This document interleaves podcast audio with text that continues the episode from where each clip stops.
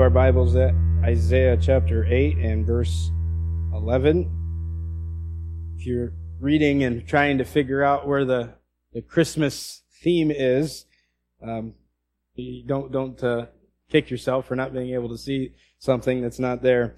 But what we find here is a in-between passage with uh, last week and what we'll, what we'll see next week. Isaiah 7.14, what we looked at last week, Emmanuel, God with us and then Isaiah 9, 1 through, uh, 2 through 6, uh, a virgin, uh, conceives in 7, in 7, chapter 7, and in verse number 9, his name is called Wonderful Counselor, Mighty God, Everlasting Father, Prince of Peace. We'll be there next Sunday, but this, this in-between chapter is uh, very helpful to us, and I think that you'll, you'll be able to, to see where we're going with that. I was very confident with, uh, this passage until Donnie sent me a text this morning. He said, wow, that's a lot to, to preach from. And now I'm thinking, well, maybe it is. I don't know. I'll see how it goes. But uh, if it hits 2 o'clock and I'm still going, I'll, I promise I'll shut her down. Father, help us, please, as we study your word. We do need your, your wisdom. We need your spirit to guide us in the truth. We're thankful that you do give it to us. You do not uh, seal these words and hide them from our eyes, but you open them to us and teach them to us. You feed them to us like bread, and you keep uh, you keep us alive and, and, healthy with them. And we ask that this morning we, may we feast on the word.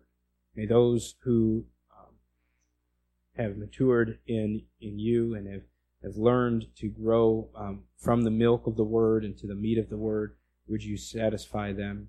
And for those who are coming to the table, uh, young in their faith, and maybe not ready to consume all that the more uh, advanced Christians have uh, been been trained to do. I pray that you would feed them as well through these words today, and we pray this in your name. Amen. Now, God, through Isaiah, has uh, given King Ahaz an opportunity to believe. We saw that last Sunday. I gave a bit of a history lesson last week to help you to understand that, and uh, I will try to refer back to that just a little bit in case if you weren't there uh, here last Sunday or you just don't remember all of that. It was a pretty confusing story, uh, to say the least. But in, in chapter 7, we saw that God had given King Ahaz, uh, the king of Judah, the nations had split. There was the nation, the southern kingdom of Judah and the northern kingdom of Israel. And, and Ahaz was uh, faced with a dilemma. He was faced with a problem that uh, the joint nations, the joint armies of the nation of Israel, the northern kingdom, and then the, the, the nation to their north, the nation of Syria or Aram, have uh, tried to bully their way into Judah and uh, t- take over the kingdom of Judah in an attempt to withstand the onslaught of the mighty nation of Assyria.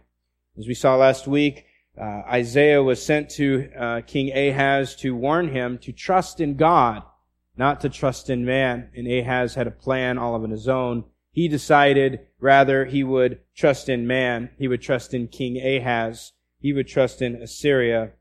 And we saw that wonderful uh, prophecy given to an unbeliever, and yet we see the hope that contain, that is contained in Isaiah 7:14. A virgin will conceive and bear a son, and we'll call his name Emmanuel. And it's a reminder that God is with us all the time. God is with them even in the judgment. God is with us. Even uh, Jesus uh, was called that when he was uh, when he was born. Matthew saw the fulfillment of prophecy, and right before Jesus went back to, to heaven from earth, he said, "I am with you always." And so uh, we we move on from that and move into chapter number eight, which is really a continuation of this this same predicament that they're in. Not much time has has passed, or some time has passed, but um, and we won't try to read the first ten verses of chapter eight because it doesn't. Uh, we I think we can get we can get an understanding without it. But if you want to go back and read a little bit of chapter eight and even the, last part of chapter seven, uh, it'll help to make a little bit more sense. But God has given King Ahaz an opportunity to believe. He gave him a sign of his provision, and he gave him uh, his presence, even in punishment. Yet Ahaz chose to put his trust in man rather than in God. Indeed, most of Judah had chosen to trust, put their confidence in what man could do instead of what God could do. And now Isaiah is faced with a choice, and he is the one we focus on uh, this morning. We know what Ahaz chose to do, but what is Isaiah going to do? Isaiah is going to live through the tragedy and through the suffering that Judah will face. He's not immune to this. He's going to live it right along with the rest of the people. And his faith in God does not mean that danger somehow passes over him. He too will experience challenges. He'll experience difficulties, heartbreak, and loss right along with his unbelieving brothers. Yet though Isaiah is going to face the same circumstances as an unbelieving Judah, he will face them differently. And that's what I hope that you'll see as we go through this passage carefully. In this passage, Isaiah gives believers today hope in heartbreak. gives us peace in the midst of storms. It gives us light in the midst of darkness. As we saw last week, as I tried to explain a little bit, the nation of Israel and Judah would both face punishment for their sin. God had given them uh, the chance to trust Him, and they would not, and they uh, would eventually both go into exile. And God was going to use this power nation of Assyria as His instrument of discipline for His people. And despite all of this, there was a promise that God had not given up on them, and that He would not abandon them or utterly forsake them. Yes, there would be discipline. There would be punishment. There would be hurt, suffering, sorrow, pain, all of that. But God would not let them go completely. There would be a remnant. Yes, they would be carried away to a distant land. We read about that in stories like Daniel. And they were carried off into foreign countries like Babylon. And then later on Persia. But they're promised that a remnant would come home. The promise of a Davidic king that, that the Christ, that the, the throne would not depart from, uh, from Judah, uh, would, uh, would not go unfulfilled. That promise would be kept. And even as Isaiah lays out the coming judgment, both on Israel and on Judah, we see a, a glimmer of hope in the repeated phrase, Emmanuel. Now we saw it in chapter 7 and verse 14. It actually appears twice more in, uh, in the, in between passages of what we uh, skipped over. But I want to back up to verse number 10 of our chapter here and show you the last time it was used. Because as the, as the, as the title of this uh, message here is because God is with us, it builds on the fact of what was promised in Isaiah 7:14. God is with us. And because God is with us, that dictates what we go, what we do from here. So look at verse number 10. It says, take counsel together but it will come to nothing. Speak a word, but it will not stand, for God is with us. And this is a, a, a message to the nation of Assyria. Yes, God is going to judge uh, uh, Judah. He's going to judge us through Assyria because we put our trust in, in man. But he's saying here, you, you're not going to utterly consume us. You're not going to completely overwhelm us, overtake us. Why? Because God is with us. And then he goes on into verse number 11. For the Lord spoke to me. So this is the, the reason because, uh, that he is going to speak because God is with us. God is with his people. And we see God's warning, first of all, in verses 11 through 16. We can divide this into some, and uh, roughly into two parts, and, uh, and we'll, we'll do that, uh, try to do it this way this morning. God warned Isaiah, because I'm with you, don't walk like they do. Don't go through life. Don't face the, whatever is coming in the same way that everyone else does. Look at verse number 11, if you will.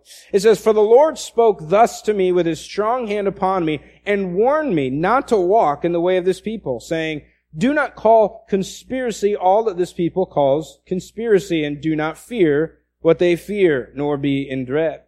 Now God had come to Isaiah to warn him and to comfort him. Isaiah knew that his mission involved preaching to a people who would not hear, who would not see, who would not listen or heed his warnings. Back in chapter 6, it's a pretty familiar verse if you uh, have been uh, in church long and you've you've heard the stories and you've heard some of the key verses from different books of the Bible. Back in chapter 6, uh, verse number 8, uh, Isaiah says, I heard a voice, uh, the voice of the Lord saying, Whom shall I send? And who will go for us? Then I said, Here am I. Send me. And he, the Lord, said, Go and say to this people, Keep on hearing, but do not understand. Keep on seeing, but do not perceive. Make the heart of this people dull and their ears heavy and blind their eyes lest they see with their eyes and hear with their ears and understand with their hearts and turn and be healed. And then I, Isaiah, said, how long, O Lord? How long am I going to have to preach this message to a, a people who will not hear me? And God says, until cities lie waste without inhabitant and houses without people and the land is a desolate waste. And the Lord removes people far away and the forsaken places are many in the midst of the land.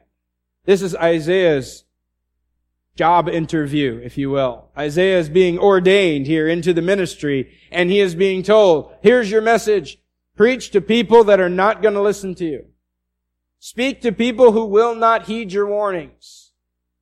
And Isaiah says, okay, how long? And, God tells him, until the city lies waste. Until uh, the wilderness, uh, until the, the, the, the uh, forsaken places are many. Basically, until judgment has been brought. They're not going to listen, but you preach anyway. And you keep preaching until the very end. How discouraging this would be to preach a message that nobody listens to. To proclaim God's truth, only to have no one believe you. No one to believe your message. But this is what God spoke to him and warned him in verse 11. You're going to preach. You're going to speak. You're going to warn, and they're not going to listen to you. So we fast forward to chapter 8 and verse 11, and he says, don't walk like they do. Don't, uh, don't act the way that they do. Don't live as these unhearing, unbelieving people. And God explains what he means by that in the following verses. He goes on in verse 12 and he says, Do not call conspiracy all that this people calls conspiracy, and do not fear what they fear, nor be in dread. And God first says to not think like these people think. The idea behind this conspiracy is not necessarily uh, the way that we consider conspiracy today. You know, that, uh, that uh, uh aliens and, and area area fifty whatever it is, and and uh, all the different things that we call conspiracy theories. Uh, but more, and sometimes some translations will even use the word confederacy here, which is uh, a little bit easier to to help understand. Uh, God says here, "I want you to to to not think about the situation the same way that these people think about the situation." The confederacy here, or the conspiracy, the conspiring, is the alliance between the nations of Judah and, and northern Assyria. And, and, and this is what, this is what Ahaz had, had, had put together. And he believed, and the people of, of Judah believed, that Israel, that Assyria was their only hope for deliverance. That Assyria was the one who would save them from the Samarian and Aramean armies. Their only chance for survival was to look to man. And so they made this confederacy, this conspiracy, and, and God tells Isaiah, don't call it what they're calling it because it's not what they think it is. Don't think the way that these people think because they're wrong. While Isaiah looked to God for help, most of Judah, including King Ahaz, was looking to the king of Assyria for help. And because Isaiah was warning them against trusting in the Assyrian help, and he even said, because you trust in them, they're going, God is going to punish you, it is very likely that many saw him as a traitor. Many saw what he was doing, his ministry is treasonous. But God said, don't look at the problem the same way that unbelieving Judah does. They might call it conspiracy. They might call it confederacy, but don't you think that way. And the second part of the warning there concerns their response to their ungodly thinking. Because their thinking was wrong, their response was wrong. God told Isaiah not to fear what the people feared, or fear what the king feared, or dread what they dreaded. What did they dread? What were they afraid of? Well, if you understand the story, is they, they feared Samaria. They feared being overtaken and overcome by these uh, opposing nations and by their enemies. They feared that the enemy armies would come and do what they threatened to do if Assyria didn't step in and help soon. But God warned Isaiah, don't fear what these people fear. Don't be afraid of what they're afraid of. Yes, there's danger. Yes, there's going to be difficulty and tragedy, and Isaiah knew that better than anybody else because he heard it from God himself. But it was not a cause to fear like these people had. Instead, how should Isaiah walk? How should he live in these dark days? God says in verse 13 that instead of placing the king of Assyria on a pedestal, instead of bowing to him, he should honor the Lord and fear him. Look at verse 13. But the Lord of hosts, him you shall honor as holy. Let him be your fear and let him be your dread. To honor the Lord is to, uh, uh, as holy, is to exalt his power and his might over a man's. And it was, it was, it was God's telling Isaiah, don't put your eyes on man, honor God as holy. John Calvin commented on this verse that in some respects, God is robbed of his holiness when we do not immediately go to him when we are perplexed. Judah and Ahaz dishonored God by ignoring his promise and looking to man instead of trusting God. And what's the result? What happens when we face these difficulties, such as Isaiah and Judah and Ahaz? Well, it really comes down to one thing. What do you do with God? That's what, that's what he's getting to. How will we encounter God during these trying times? Each individual is going to encounter God, but in different ways. Some with good results, some with bad ones. Look at verse 14. He, God, will become a sanctuary and a stone of offense and a rock of stumbling to both houses of Israel, a trap and a snare to the inhabitants of Jerusalem and many shall stumble on it. They shall fall and be broken. They shall be snared and taken. For those who honor the Lord as holy, as God told Isaiah to do, God becomes a sanctuary in the time of trouble. In stressful times, in chaos, in confusion, and in panic, God is a refuge. He's a sanctuary. Psalm 46 says, God is our refuge and strength a very present help in trouble.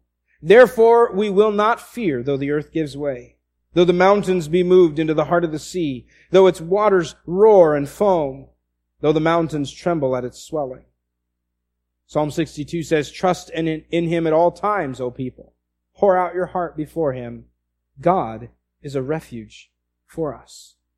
But this refuge, this sanctuary is only for those who fear him who trust in Him, who lean on His strength and not their own. For others, God is not a sanctuary. He is a rock of offense. He is a stumbling stone. He's a snare that traps many. And Isaiah said that many will stumble on it. Many will fall. Many will be broken. Just recently we finished in Matthew chapter 11 when Jesus told John the Baptist's disciples in Matthew 11, 6, he says, Blessed is he who's not offended by me. And this is exactly what he's, what he's referring back to. He's referring to this verse. Many will stumble. Many will fall over the God who is both sanctuary and snare. And it is because those who are offended by him, who stumble over him, are broken rather than blessed. Alec Motyer put it this way, the same God in his unchanging nature is both sanctuary and snare. It depends on how people react to his holiness. This is what God told Isaiah. This is how he warned him. So what would Isaiah do now? Was he going to go along with the popular thinking? With what everyone else was doing? Would Isaiah look to Assyrian might for help? Well, right away we read Isaiah's very confident stand in verse number 17. I will wait for the Lord, who is hiding his face from the house of Jacob, and I will hope in him. He says, I will wait on God. I'm going to trust his timing. I'm going to trust His plan. And notice that he says, even though God is hiding His face from us right now. The idea of, of hiding His face here means that Judah is not enjoying God's favor. When Aaron the priest, back in, in the book of Numbers, was going to bless the people, God told him, he, he says the Lord, uh, he told him to bless this people with these words, the Lord bless you and keep you. The Lord make his face to shine upon you and be gracious to you. The Lord lift up his countenance upon you and give you peace. It showed that God was showing favor to his people by enlightening them with his countenance, with his face. So when God was hiding his face from them, he was not blessing them. He was not uh, showing his favor on them. And, and, and, and, at other times, they, they, when they would be uh, judged and punished, they said, God is hiding his face from us. He's not blessing us with, with his, with his presence, with his, with his, with his favor. He's, he's condemning us. He's judging us. And on Isaiah's day, it seemed that God had hidden his face from his people. They had forsaken his laws. They had rejected his ways. They had ignored his prophets. Why would God look favorably on them? Isaiah knew that God had a plan. And he was counting on God's mercy and his grace. And he was confident that God would fulfill his promises. So Isaiah said, I'm just going to wait on God. I am going to hope in him. Regardless of what is happening right now, regardless of what it seems to be, God is hiding his face from us. We deserve it. But I will wait for him because he is merciful. Now realize that Isaiah knew that God's plan involved pain. There would be suffering for both Israel and Judah. Both of their futures promised it. And there was going to be no easy way out of it. The people had crossed the line and now God was going to judge them. And Isaiah wasn't saying that he hoped God would withhold the punishment. He wasn't quickly coming to God and saying, God, but, you know, we're sorry, don't do this anymore. Isaiah knew exactly what was happening. And Isaiah accepted God's discipline but he embraced the hope of his promise. He was confident that God is faithful to keep his promises even when God's people are unfaithful. But that's not all. Isaiah continues in verse number 18 that he will continue looking to God in his word. Look there if you will. Verse number 18. Behold, I and the children whom the Lord has given me are signs and portents in Israel from the Lord of hosts, who dwells on Mount Zion. And when they say to you, inquire of the mediums and the necromancers who chirp and mutter, should not a people inquire of their God? Should they inquire of the dead on behalf of the living? To the teaching and to the testimony. Isaiah recognized that he and his sons were signs and symbols. Uh, that's what the word portent means there. He is, they are signs and symbols to the people from God. They were reminders of God's promises. Isaiah's name means Yahweh saves.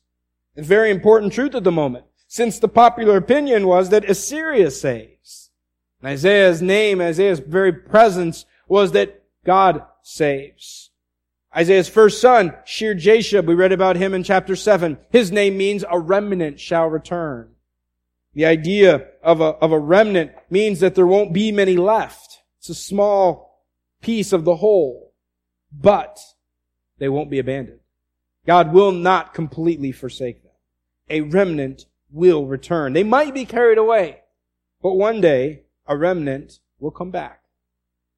At the beginning of chapter 8, we read about Isaiah's other son, Maher Shalal Hashbaz. His name means swiftly plundered, quickly carried away.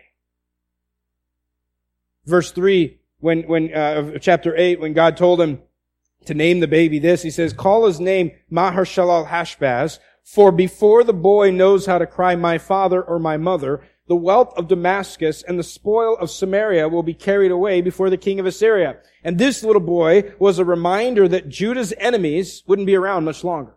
That God was going to punish their enemies, that God was going to deliver them, and it would be very quickly, and it would come very soon. In a very short time, they would be overcome by Assyria and no longer be a threat to Judah.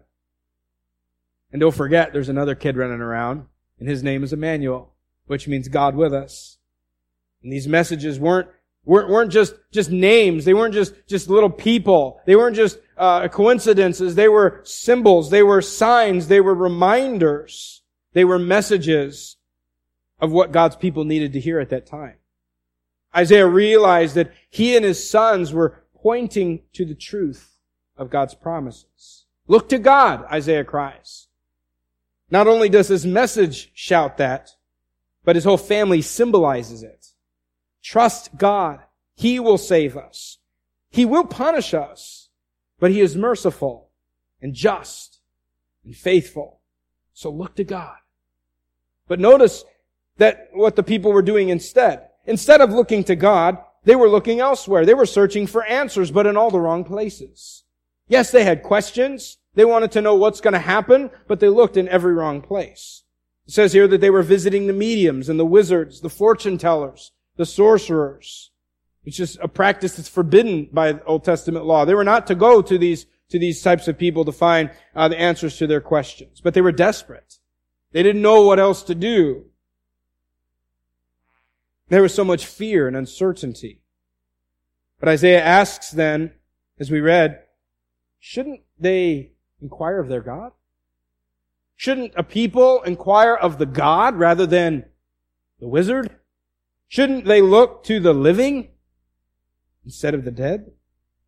And then he interjects here, to the teaching and to the testimony. It's a, it's a, it's a command. It's a, it's, it's not a question anymore. He's saying, guys, look to the teaching. Look to the testimony. You want answers? Look to God's word. You want to know what to do? Look in His law. You need help? Look to the testimonies. To the testimonies. To the teachings. They are true. They are faithful. They are illuminating. And they are enlightening. But these people wanted to look elsewhere. Magic, idol worship. It's clear that Ahaz wasn't the only one who doubted God's promise. These people wanted answers. But they failed to acknowledge the one who knows all things. Verses 20 to 22, we see the results that come from not looking to God. It says there, if they will not speak according to his word, it is because they have no dawn. They will pass through the land greatly distressed and hungry. And when they're hungry, they'll be enraged and will speak contemptuously against their king and their God and turn their faces upward. And they will look to the earth, but behold distress, darkness, the gloom of anguish, and they will be thrust into thick darkness. We see they have no light of dawn. They walk around distressed, hungry. They're upset. They're unsatisfied. Their hunger leads to anger and rage, cursing. They'll shake their fists at God and the King, wondering why such misfortune has fallen upon them. They'll look up to heaven. They'll blame God for all their troubles. And then they'll look around them and all they'll see is darkness. Darkness, distress, anguish. Nothing but sadness, suffering, darkness. And finally, as if to seal their fate, they are thrust into thick darkness. They'll find themselves far away from home, in strange lands, surrounded by pagan idols, foreign languages, cruel taskmasters. Motyer writes, they are left without hope from God, from earth, or from the future.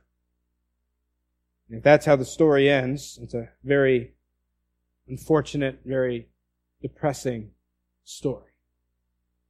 And the way that our Bibles are, are put together, that seems like the very end of the story, but as we look into chapter number nine, it connects really, and, even in the Hebrew Bibles, the first verse of chapter nine is connected into this, into this part here.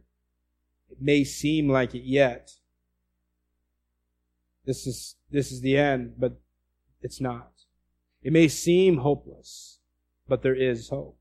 Because Isaiah 9 1 begins with, but there will be no gloom for her who was in anguish.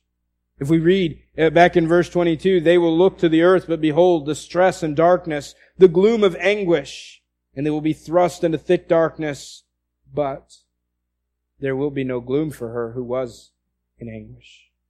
There is a promise of hope. There is literally light ahead.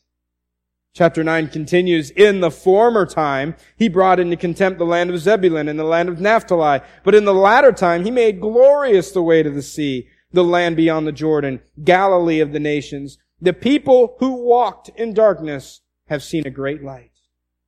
Those who dwelt in a land of deep darkness, on them has light shone. Yes, the present seems bleak. It looks as if there is no hope. God will not forget his promise. Even, even in the way that Isaiah phrases these, these uh, promises here, he sees their tragic present in the past. He sees it as a past event. Looking with eyes of faith, he sees that what is today will not always be this way. And one day we will look back at this time and, and, and realize it's gotten much better. Notice he said, in the former time. He's talking about right now, but he calls it the former time. In the past. He says later on, he says, the people who walked in darkness. That's then, right then. That's those people that are all around him, but he sees it as a past event. Through God's promised light. Through the virgin born son of Emmanuel. There's a hope. Even in humiliation. And there is light in the darkness. And as Isaiah will later say, it will be cause for great joy and rejoicing because light has come. Well, the people then, whether they knew it or not, were waiting on the Messiah. They were waiting on Emmanuel, Jesus born in Bethlehem several, several centuries into the future. Now, but today we look back on that event. We're no longer waiting for the light to come. We recognize that the light has come and we rejoice in it. If you're a Christian and the light has entered your heart and you do not walk around in darkness, I would encourage you to look around the world today because it's not that way everywhere. All around us, there is still darkness. There are people still living in fear. There are people still searching for answers, trying to fill the void trying to satisfy their hunger with anything and everything they can get their hands on. Yes, we as believers have found hope in the light of the gospel, but we still live in this dark place. Daily, we are reminded of the hurt, the suffering all around us in the world. Hate, violence, fear, anger, hopelessness, heartbreak. So how can we as believers live differently in a world of darkness and distress and gloom? First of all, how do we keep from giving in to the fear and the despair? As God came to Isaiah right away in verse number 11 at the beginning of our passage, do not walk in the way of this people. Don't live like they do. Don't walk like they. How do we avoid walking like everyone else around us? And secondly, what can we do as those who have found the light to bring that to those in the darkness? The answer is simple. We see it in Isaiah's life. He lived in a world of unbelief. He walked through life with doubters and unbelievers, those with questions, those searching for the answers, those people filled with anger and rage toward everybody around them. What did Isaiah do? It's the same thing that we'll do. Hope in God. We look to Him in His Word for insight. We get our perspective from the words of God rather than from superstitious ways, rather than from what the world has to answer our questions. We look to what God answers our how God answers our questions. We recognize that life is not without its difficulties. We too are going to face the struggles of living in this world. We're not immune from heartbreak and loss and suffering and hurt. We get our feelings hurt. Our bodies break down. We suffer tragedy just like every single person that lives in this earth. But we keep our eyes on Christ. We handle it differently. We all experience difficulty in life because we all live in the same dark world one that is corrupted and cursed by sin. Yet Christians Those who look to God and hope in Him find Him to be a sanctuary, a refuge. We experience satisfaction instead of gloom, light in the darkness, hope rather than despair, calm, peace instead of anger and rage. We're not unaffected by life. But life doesn't have the same effect on one who believes and trusts in God. So the question is very simple. Where are you looking, Christian? Christian, where is your hope and your trust? May our hearts and our lips and our lives echo the words of the psalmist. Our soul waits for the Lord. He is our help and our shield. For our heart is glad in him because we trust in his holy name. Let your steadfast love, O Lord, be upon us, even as we hope.